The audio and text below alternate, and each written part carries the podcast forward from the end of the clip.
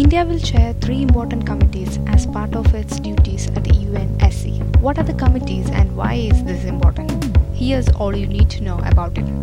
Hello and welcome to News Explain. I'm Karma CJ. India will chair the Taliban and Libyan Sanctions Committee and the Counter-Terrorism Committee of the UN Security Council during its tenure as non-permanent member of the powerful 15-nation body.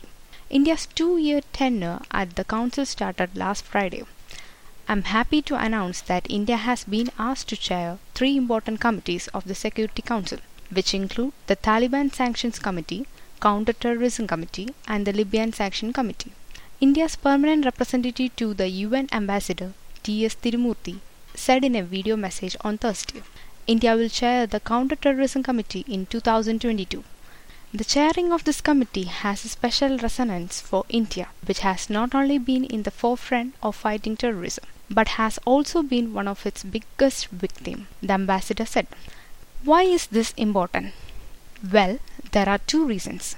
India has been leading the fight against terrorism at UN for a long time. The fact that India is chairing these three committees shows that the country's efforts have been recognized by the international community.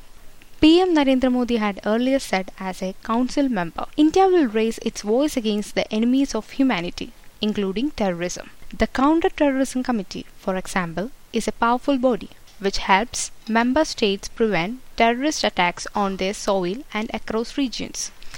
This could be a point of pain for Pakistan, which has been accused by India and other neighbors of indulging in terrorism. The Taliban Sanctions Committee or the 1988 Sanctions Committee is important for India, given the fact that the two nations are neighbors, have a cultural connect and share similar problems with regard to terrorism. India's role in the nation can become more important as the US is looking to end its role in the Afghan war. The peace process between the Afghan government and Taliban is gaining momentum and the fact that Taliban is growing closer to Pakistan.